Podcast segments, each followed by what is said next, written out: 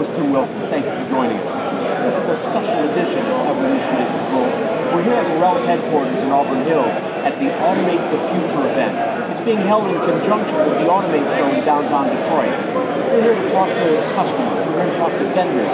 We're here to talk about technology and automation and what that means for the future. I'm joined by a special guest, Connor Robinson. He's the Account Development Manager for Bosch Rexroth in Windsor, Ontario. Connor, thank you very much for joining us. Thanks for having me. It's been a great event so far. Excellent.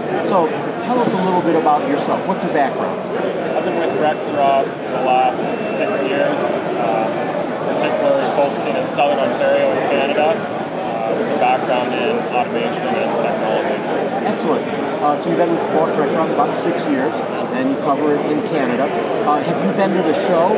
This, this is actually my first, first time. Okay. All right. Did you get downtown to the show in Detroit to see it? Yes. Uh, What kind of what kind of expectations did you have? What did you expect to see?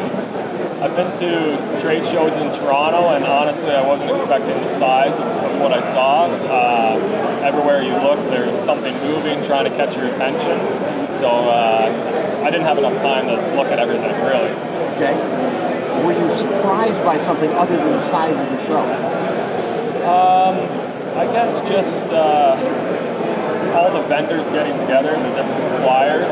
Um, you know, in, in, in, in business world, they are competitors, but uh, at the show, we kind of all collaborate. We talk amongst each other, see how the market trends are going, see what the industry trends are, are doing. So it was nice to, to collaborate with them. Did you see any technology that, that surprised you a little bit? Yeah, I think uh, seven-axis robot from uh, Kassow was, was quite interesting, and uh, the ability to hold a tennis ball in the air and, and, and just levitate there, right? And how the robot moves completely around it. That's pretty cool.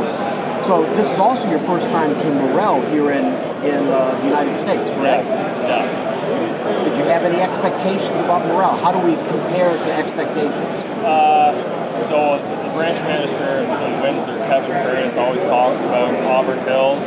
Now, you know Kevin has been a guest on Evolution and Control, right? No, I did not know. He's been a guest on it. He's got some episodes, so you have to look him up. I'll have to check that out. All right.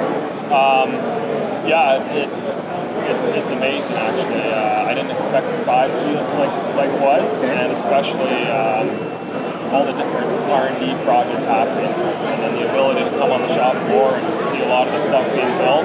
The technology that we're uh, Yeah. implementing and applying. yeah, it's uh, it's good to see that and, and see like everything in motion. Right? Do you have other distributors that you work with that are implementing technology like this? Yeah, up in Canada, we have a few other distributors based on territory agreements. Um, I wouldn't say the facilities are quite like this, but uh, yeah, similar similar technology and, and how they approach uh, the OEMs are in agreement, right? Well, let's talk about technology in general and, and the future and automation. Where do you see automation? Where do you see technology taking automation? Honestly, uh, 10 years ago when I was just first getting into the university, I didn't imagine anything I would see today. I think there's no, uh, there's no limitation. Uh, anything the human mind can come up with, it'll be created, whether that's to, to make our lives easier, to make something faster, more efficient. Uh, it's going to be endless. So you're never going to see the end of it. What do you think has been the most impactful technology? Oh, probably the ability, digitalization, the ability to get feedback on servos, um, and, and the kind of the dissolving of analog controls Okay. and moving just to The digital. migration from analog into digital. What about AI, artificial intelligence, and what role do you think it plays in automation? I haven't seen too much AI in automation, whether it's just because I'm not in that field or not, but uh, I think it could pick up with early adopters. Okay. um, once we start to get they roll that out, it'll become more more mainstream, just like a computer, right? People thought it was crazy, but maybe 20 years from now, it could be a different story. So, in the ten, in the next ten years, just like you look back ten years, the products that could exist, you can't even imagine now. Yeah, they're going to be probably smaller, more efficient, more durable, stronger, able to Smarter. move, smarter, able to move more loads. Um, like I said, it's all about increasing efficiencies reducing raw material consumption, right? We only have so much.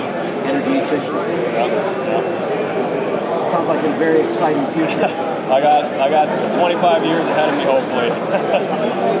Connor, thank you so much for joining us. Thanks, I appreciate Tim. your time. Thank you for watching us. This is Tim Wilson. I'm your host for Evolution and Controls. Thank you. And remember, keep moving.